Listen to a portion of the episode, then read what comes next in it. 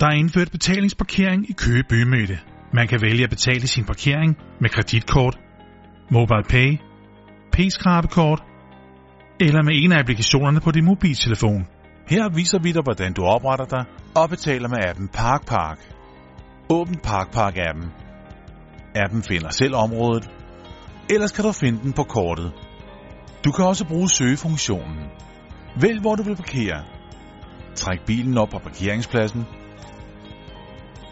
Nu kan du vælge, hvor lang tid du vil parkere ved at trykke på uret. Eller du kan vælge at tjekke din bil ind, så der ikke er tidsbegrænsning på.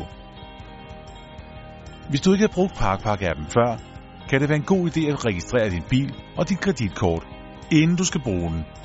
Det gør sådan her. Download ParkPark-appen. Åbn den. Det første, der kommer frem, er en demo af appen. Den vælger vi at springe over.